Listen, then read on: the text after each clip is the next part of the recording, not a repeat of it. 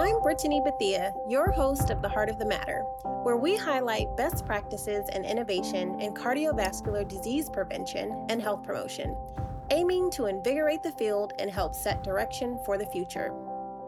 Heart disease, stroke, and other cardiovascular diseases account for one in every three deaths in the United States. Cardiovascular disease is the nation's leading cause of death among both men and women, and the leading cause of health disparities. Earlier this year, in partnership with the CDC Million Hearts Initiative, the National Association of Chronic Disease Directors provided an opportunity for organizations to receive funding as part of the Million Hearts Health Equity Implementation Project to reduce health disparities and improve cardiovascular health. I'm excited to introduce Dr. Stephanie Harriman McGrath. She's the Executive Director of the Pennsylvania Pharmacist Care Network. Through this role, she supports the growth of a clinically integrated pharmacy network and engages stakeholders such as health plans to build sustainable, value based care models for community pharmacy care. Dr. McGrath is also the Director of Community Partnerships and an adjunct clinical instructor with the University of Pittsburgh School of Pharmacy. Thank you, Brittany. I really appreciate the opportunity to be here with you today my primary role is to engage with health plans and other types of payer partners to develop programs where pharmacists can take care of patients on the ground in their pharmacies, in their communities, and really work to improve their health outcomes and do so in a way that's valuable to the healthcare system. Stephanie, pharmacists play such a crucial role in reducing the risk for heart disease and stroke in the United States. Could you tell us a little bit more about your Million Hearts Health Equity Implementation Project? Specifically, what's the problem you're trying to solve, and how did you decide on your approach? The problem that we really set out to address is how to successfully implement hypertension assessment and monitoring services in a community pharmacy. And so, our clinically integrated pharmacy network here in Pennsylvania makes up over 200 community pharmacies, mostly independently owned, so, our project was titled Expansion of Hypertension Management Services in Vulnerable Populations Across Community Pharmacies.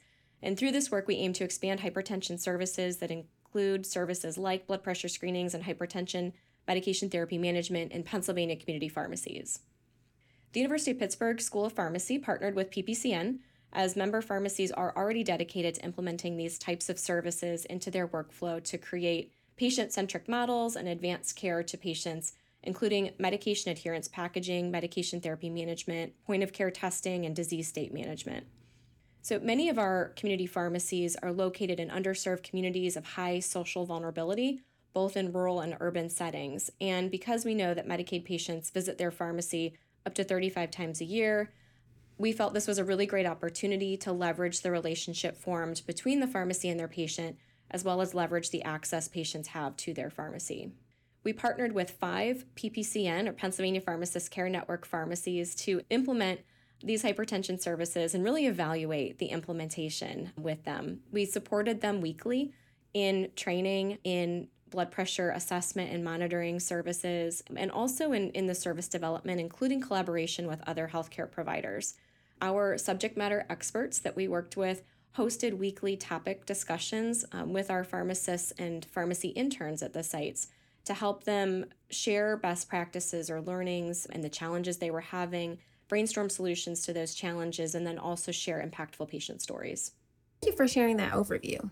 And it sounds like, as a part of this project, you all leveraged community pharmacies to really screen patients, not only for hypertension, but also for social needs, like if they have employment or do they have access to transportation, so, what kind of support do you feel like pharmacists need to be successful in such an effort? That's a great question. And that's one of the things that we tried to get ahead of as well. And so, we know that social determinants of health are being increasingly recognized throughout the whole healthcare system as areas where patients are struggling. Americans are really struggling with some of these factors related to where they live, where they work, where they go to school, where they worship, that can impact their ability to take care and manage their own health. And so we know that it's very complicated. It's often very much not related to healthcare or even medications. At the end of the day, if someone can't afford their housing or afford their food to put food on the table, they make decisions differently. And sometimes healthcare gets pushed to the back burner while people focus on some of the higher priority issues in their day to day life. And so we wanted to position our pharmacists and our pharmacy teams to be most successful in, in these initiatives. And that includes training. So we develop training modules to help our pharmacists be successful and also partnership with health plan representatives and care management teams. And so we know that there are just tons of resources that exist to help people with their finances, to help them with food insecurity, to help them with clothing and childcare. But it's often not easy to find those resources. And so we wanted to help pave those paths and, and let people know about the resources that exist and specifically how to find them. So we did a lot of training in, in partnership with the health plan care management team as well. And so the pharmacy teams could understand what resources exist at a health plan and could work collaboratively with care management, where the care management could refer into a pharmacy, and vice versa. We also provided information to the pharmacies about how to identify the resources that exist in their area and how to best connect people to those resources. And then, really, I think it's just about caring, and that's not something that you can train, you know, for. You can't teach that. But again, I think our pharmacy teams were really well positioned to be able to take advantage of this opportunity. They're very altruistic individuals generally, and they've been doing a lot of this work for many years and in taking care of their communities. And so this provides a sustainable mechanism for them to be able to do that and in a standardized way. And so you never want to start asking questions for things that you can't solve or uncover problems that you don't have a, a, potential solution for, a referral pathway for. And so we're continuing to do open dialogue discussions with our pharmacists as well and allowing the pharmacy teams that have implemented these services for quite some time and have those success stories and some of those challenges too, you know, are some of the best learnings to be able to share back with, you know, the rest of the network and say, okay, we tried this and it didn't work and now we've, you know, we've incorporated our delivery driver to ask these questions when they're in the patient's home and the patient is more comfortable answering these questions when they're right there, or they're more comfortable answering the questions over the phone and not in the pharmacy. But then the pharmacy team comes up with a pathway and a process to follow up with that individual and make sure that they get the resources that they need, not just call this 1 800 number, but let me set you up with a care manager at the health plan so that, that can really help to follow up with you on some of these more high level, more complex things while you take care of the food insecurity at this food bank over here. And it's not a one size fits all by any means. And so they've really learned to customize it to the needs of the patient and really takes the patients trusting the pharmacy team as well to be able to confide in them, you know, about some of the things that they're struggling with. So we're continuing to learn. Uh, we've had a lot of great success stories in the program and we'll continue to see success moving forward. Yeah, it sounds like there is really a, a multidisciplinary approach that you all took to ensure that there's multiple collaborations to help address not only the medical need but also the social need. Is there something that the participating pharmacies are going to plan to continue, you know, in terms of implementing hypertension programs now that this project has concluded? Yes, absolutely. So that's the really great thing. So we get to take everything that we learned from these five pharmacy sites that we started with and evaluated and worked with weekly over the course of several months. Take what we've learned from them to be successful, take what we've learned from them to be challenges, and then scale that across the network. So, the network level, our leadership team takes this information again, the success, the challenges. We customize additional training, we share out the resources that have been developed. So, the physician facing marketing materials, the patient facing communications, and sharing that out with the network so that other pharmacy teams can use these resources as well. The other services or components of the service, including the social determinant of health screening and referral, it has been implemented across other health plans as well. And so that piece in particular, there's just great value. There's awareness and recognition that there's really great value in being able to stop and identify SDOH related needs that are preventing people from taking care of their health.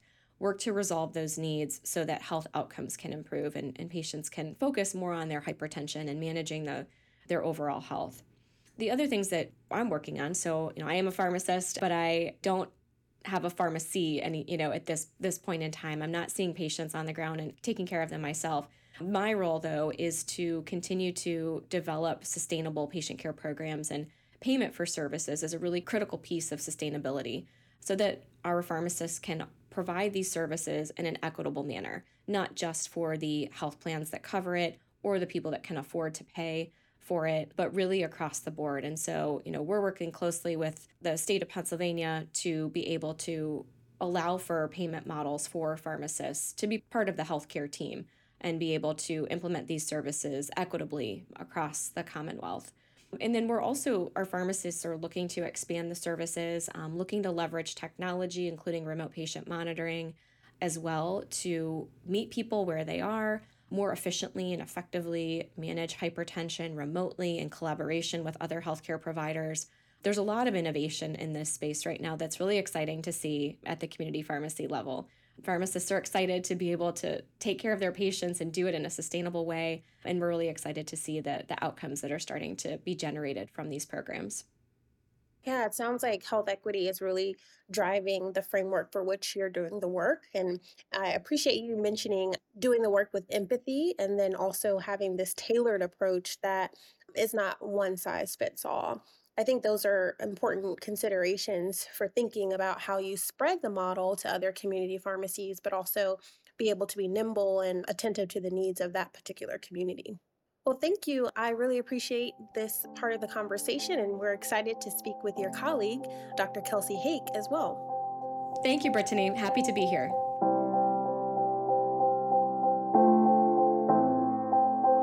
We're excited to also be joined by Dr. Kelsey Hake today.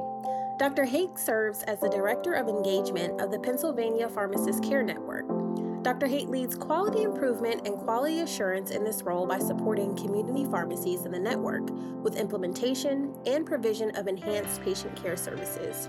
Dr. Hake is a senior program manager at the University of Pittsburgh School of Pharmacy.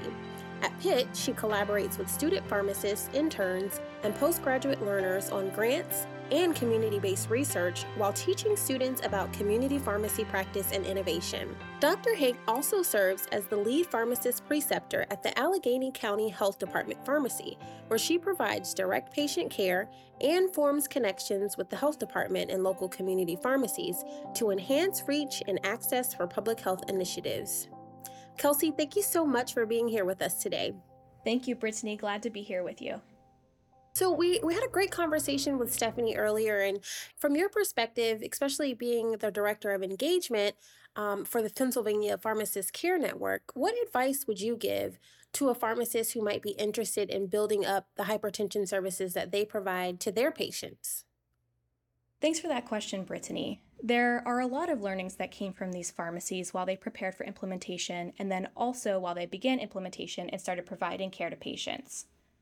I think one of the big takeaways was engagement of the pharmacy team, engagement of the patients, and engagement of other healthcare providers and collaborators. The other important piece of engagement is engaging the patients. Throughout the COVID 19 pandemic, many patients sought healthcare services at their pharmacy and became accustomed to the level of access to services like testing, treatment, immunizations, really whatever the patient needed in that moment.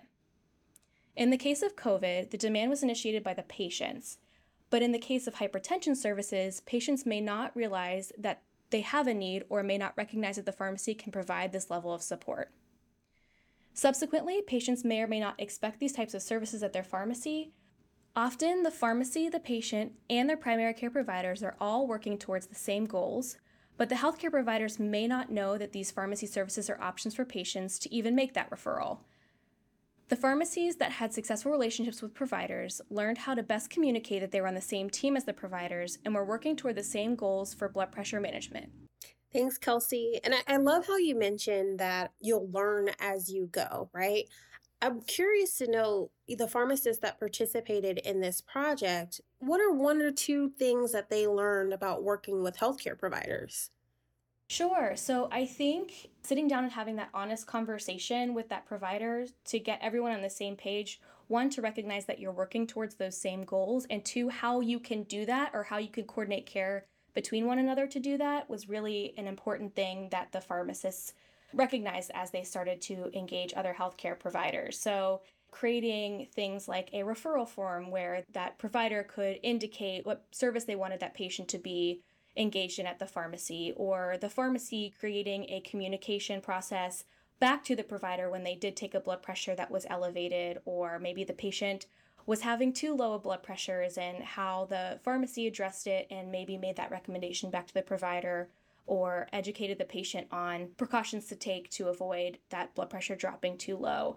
So I think just open lines of communication, open lines of communication around goals and what you're all working towards in terms of provider collaboration. I love how you mentioned open lines of communication. I'm thinking that some patients may not necessarily know how much blood pressure support they could even get from their pharmacist in their community. I'm curious, how did patients react to being a part of this project? Once patients in this program understood the benefit of the program and how the pharmacies could help them in this way and create like continuity of care, the patients were really receptive. They saw firsthand pharmacies acquiring a prescription for them for a home blood pressure monitor, getting it covered for them at no cost, and then educating them on the appropriate technique to get an accurate reading at home. The patients saw how the pharmacy helped get them a doctor's appointment the very next day when they had an elevated blood pressure reading. They also saw how the pharmacy identified drug therapy problems and maybe they provided counseling on a different administration to a known side effect or to avoid a known side effect, or coordinate care with the provider to clarify the appropriate dose. And the patients also saw that the pharmacist could provide lifestyle education and modifications like diet, exercise, and tobacco cessation. Once patients experienced this level of care for themselves at the pharmacy, they kept coming back for more. So, with all of these really enriching services, the pharmacies had the ability to tailor which services they provided to the patients based on their needs and could layer in other pharmacy services like medication reconciliation, medication adherence packaging, home visit, home delivery, and more to individualize their care. So, with the breadth of these services, right, that's a lot of services. It's really important that the patient's needs need to be identified and the services need to align with the needs in collaboration with that patient. So, several of the pharmacies made their own patient facing flyers or pamphlets to do exactly that demonstrate to the patients how they can help through these services. Wow, and that really sounds like that helps a patient really see the pharmacist as a member of their care team as opposed to just a location where they might pick up medication, which is really important. Thanks for sharing that story. So, Kelsey, I know that some patients they may not know how much blood pressure support that they can actually get from the pharmacist in their community. So, what kind of support do you feel pharmacists need to be able to replicate the type of success that you just shared in that story? So, I think pharmacists to be successful in, in providing this level of care, you know, a lot of the pharmacies already know how to do this level of care and they've been providing it for years. But by creating mechanisms to promote sustainability, like reimbursement for this care, so that the pharmacists feel supported in spending time with the patients, is a huge opportunity to improve support. But ultimately, I think it's taking what we've learned in this program and infusing it back into the network and infusing it back into the pharmacies. So the things like engaging patients and other healthcare providers in incorporation of these services and bringing them along the way with us. The things like starting before you feel ready and, and adapting as you go and improving the process as you go. The things like leveraging existing workflow operations to incorporate these services so that it doesn't feel like you're starting from scratch. Those are the learnings that we have taken away and shared back with the network, and also plan to share at statewide and national meetings as well, so that certainly we can help promote the learnings across our network, but can we help other pharmacies across the country learn from our experience as well? Great. Thank you, Kelsey. And what's next for this project? How do you feel about the importance of taking these learnings and basically trying to see how this can be modeled elsewhere? We're really excited for what comes next after this project. You know, there were a lot of learnings about workflow operations and engaging team members, engaging patients. And as Stephanie shared, she talked a little bit about technology and how we can leverage technology in this type of model next with remote patient monitoring.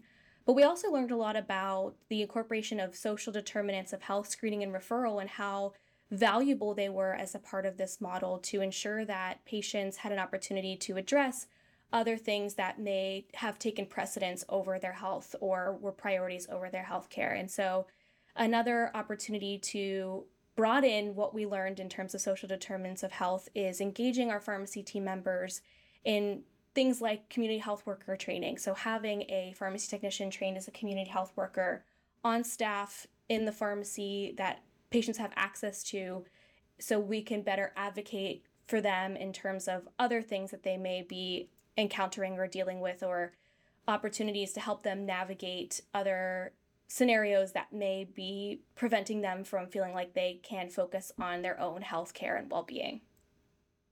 Great. Well, that's very exciting. And we hope to stay in touch to hear more about some of these success stories and also the efforts of other pharmacists who might be reaching out to you all to, to learn more about your lessons learned as they implement their own programs.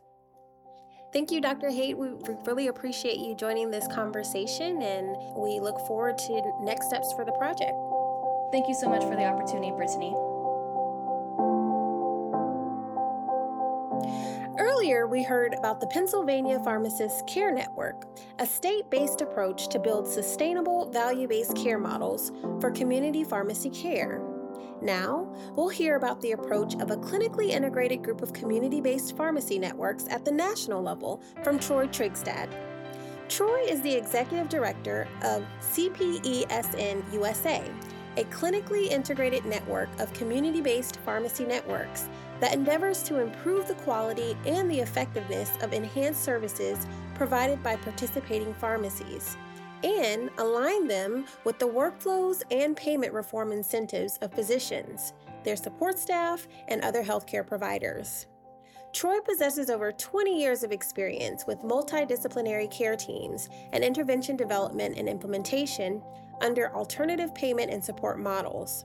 Troy recently served as the board member for the American Pharmacists Association Foundation and the Pharmacy Quality Alliance, as well as remains the editor in chief of Pharmacy Times. Troy, we're so excited to have you here today. Thanks for having me, Brittany. So, we just had this great conversation with Dr. Hake, and she gave this really phenomenal success story However, that success was at the local level. And what we're interested in learning is how we really scale that type of success at the state level, at the national level. What do you think are key factors behind the success like that? It's interesting because the pharmacy setting of care, when you're looking at something like high blood pressure, which ongoing monitoring necessitates, right? So I'm going to be taking my blood pressure regularly what is the other regular healthcare provider that I go to on a regular basis? It's a community pharmacy. Except community pharmacies never really viewed themselves as public health screening or screening providers. Um, they may have set up a machine out front for folks to take their own blood pressure, but just being given the permission and the charge and the responsibility and the pride, frankly, of being a frontline screener across really any kind of a disease state, chronic disease state especially. But with blood pressure, it's certainly something that all 60,000 plus pharmacies can provide, provide successfully. And I think that 20 years ago, nobody had the expectation that a pharmacy should be able to provide immunizations. And I guess my vision would be how many years should it take us before we think of a pharmacy that it's an expectation that they provide hypertension screening, ongoing monitoring versus, oh, that's a neat idea. Um, that's pretty cool. We should do more of that. Uh, that's what they were saying about immunizations back in 2004, 2006 in pharmacy. And now 90% of all adult immunizations occur in a pharmacy setting. That's a great point. You know, to to take these lessons learned from the COVID nineteen pandemic and other learnings as well. How do you think that partnerships can really help pharmacies implement these strategies to make sure that we're reaching underserved or vulnerable populations to get the the blood pressure screenings that they need? Local, local, local with a national goal and a national charge. So the other lesson we learned from COVID is that the and I'll speak for CPESN because we saw it. Uh, three quarters of our, our participating pharmacies, of 3,500 across the country, are in socially vulnerable neighborhoods. And what almost every one of those pharmacies will tell you is that the most successful collaborations were with local health departments, local population management entities, community based organizations. So, the beauty of all of those entities is that they are embedded locally, they understand the needs and the resources locally. how to approach populations locally. But you can string them together with a national charge, a national set of outcomes and deliverables. And as long as you can collect the data together, like we did during COVID when we had the National Immunization Registry, you can really start to track and be effective and provide uh, feedback loops as to what's working and what's not working as trends, but still keep it local. One of my favorite stories is of a pharmacist in rural Iowa who has an Amish community, large Amish community, over a thousand individuals, and he was able to work locally around COVID response and countermeasures and vaccines because he was trusted, right? He was a known entity, he was of the community, he had interacted with those folks, gone to school with some of them in some ways, crossing paths on occasion. But no one really, nobody else was really going to interact successfully with that community. And it's a community that needed access or needed uh, you know an outlet to the outside world. Same thing would happen if you're in impoverished areas or if you're in an urban area as well. We had a lot of pharmacies that were very very effective working with folks locally. Of course many of us in, in the pharmacist world and in the hypertension world are now familiar with the barbershops program where a pharmacist went to local barbershops and very successful interactions the clinical is the clinical right and hypertension is, for most folks, a relatively straightforward condition with relatively straightforward screening and monitoring. And this idea of bringing the care to you or having it be in the community allows you to relate, speak the language, work with folks where they live, work, and play and pray. And so I think we learned that during COVID, and those lessons during COVID we can extend to a lot of conditions like hypertension, diabetes, and other conditions that are particularly fraught with environmental and behavioral considerations. And it sounds like these ongoing community partnerships, they contribute very critically to the overall well-being of communities. I'm curious to know, you know, from your perspective, how do these community partnerships potentially reduce the burden of the healthcare system in terms of cost? If you use the folks that are already in that community or already trusted in that community, you're already starting past go, right? We're seeing this incidentally in clinical trials recruitment. You can put an ad on a radio, particularly in suburbia, and you're going to get what we see now with clinical trial enrollment. But we struggle to get subgroups of socioeconomically ignored or underserved areas that don't find themselves in the clinical trials, and we talk about pharmacoequity and those types of things. And we're having really good success even on the clinical trial facilitation or enrollment in these underserved communities, again, because they recognize a face or they've been with a pharmacy for three generations. They have a small business in that community, in that zip code. They're not driving three zip codes away to go to their physician or to go to the ED. A lot of the areas of the country that we're talking about, whether they are uh, rural, urban, or, or otherwise, just don't have access to a lot of other healthcare professionals. And so, community pharmacies, particularly those in these zip codes that are in these neighborhoods that have locations in these neighborhoods, have staff that a lot of the members of residents of those communities can relate to, tend to be really good vehicles for all sorts of screening and brief intervention, referral for treatment, and these kinds of activities. So, I would say that reducing that marketing and engagement cost and sort of investing in the folks that are in the community to do the engagement for relatively straightforward activities that can be done on protocol is a great population health strategy. Yeah, we when we spoke with Dr. Hake, she really emphasized that the pharmacist really plays a role in also screening for social determinants of health, barriers such as transportation that might keep someone from medication adherence or follow up with a physician. And I'm curious to know from your perspective, what unique skills or expertise do you think pharmacists who might be listening need to bring to the table when it comes to partnering with communities to screen not only for high blood pressure, but for some of those other social determinants of health? You know, it's really threefold. I think every practitioner, through their experiential learning, goes through now appropriately how you interact with patients and caregivers and household members. And so pharmacy's gotten to be pretty good at that. I think that there's a greater appreciation of non pharmacist workforce members in the pharmacy now as well.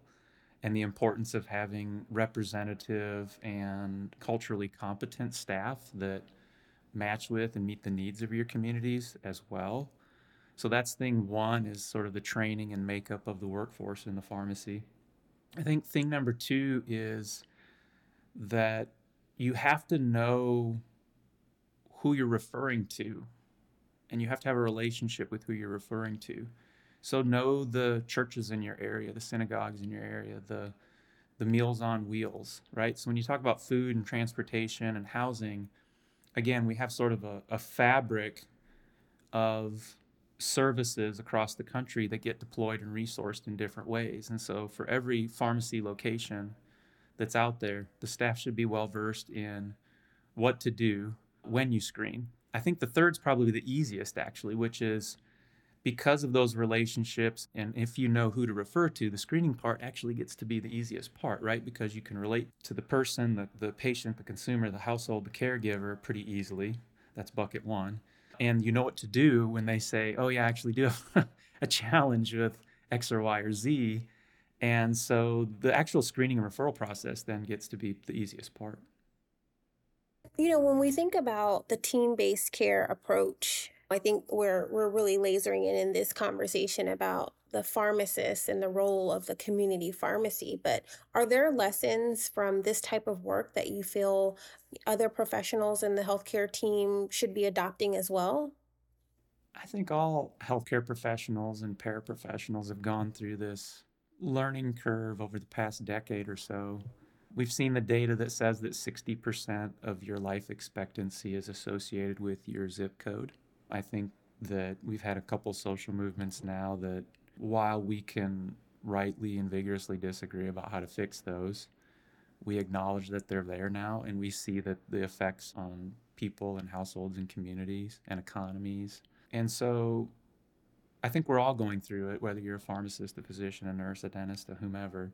I think the next level of it is how do we have a coherent system in a local community so that you can take efforts and make them additive or synergistic rather than subtractive or antagonistic or even at odds at times. We used to say, in my role facilitating care management, when patient centered medical home came around and the medical neighborhood started to come around, that the most ill coordinated people in the healthcare system were the care coordinators, right? But I think we need to figure out how to have a coherent way of folks working together in local areas that fit those local areas.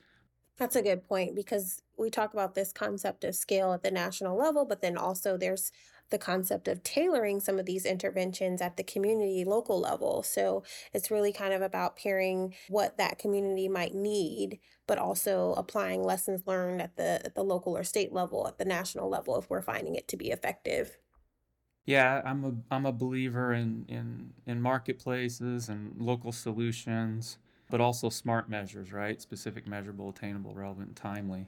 And that we should have a common set of goals, right? So million hearts, heart attacks, blood pressure, you know, the the movement around Medicare modernization of first Medicare modernization of 2003, but then the Affordable Care Act, which when it comes to innovation around payment are actually remarkably aligned, even though they came from different sides of the aisle. We have sort of universal agreement that we need to pay for healthcare differently.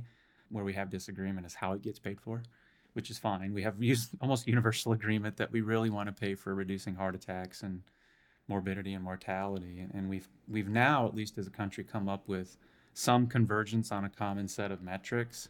So you can imagine common funding goals, ways of measuring, measuring in the community, that if you have that, then you can allow for sort of local ways and nuances about how to get there and align funding to do that. In the US, we come from the land of a gazillion innovations, and that's a good thing. That's been good throughout our country's history.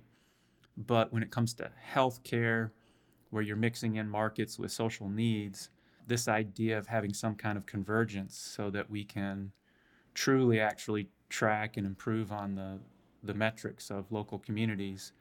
That if we're going to uh, scale, which needs to happen from these innovations, that that's fine, so long as that we're tracking towards the same endpoints or the same outcomes. How you work backwards from that and solve those problems, so long as you're actually improving the outcomes and we have a common way of measuring them, work locally. Well, thank you, Troy. We really appreciate you joining us today to bring the national perspective to this conversation. And thank you all for your time as you shared your experiences and really helped invigorate us as we continue the work to prevent cardiovascular disease. To our listeners, thank you for joining. With gratitude to the Centers for Disease Control and Prevention for funding this effort, this podcast episode is brought to you by the National Association for Chronic Disease Directors. The National Association of Chronic Disease Directors and its more than 7,000 members seek to strengthen state based leadership and expertise for chronic disease prevention and control. Established in 1988 in partnership with CDC, NACDD is the only membership association of its kind to serve and represent every chronic disease division in all states and U.S. territories. For more information, visit chronicdisease.org.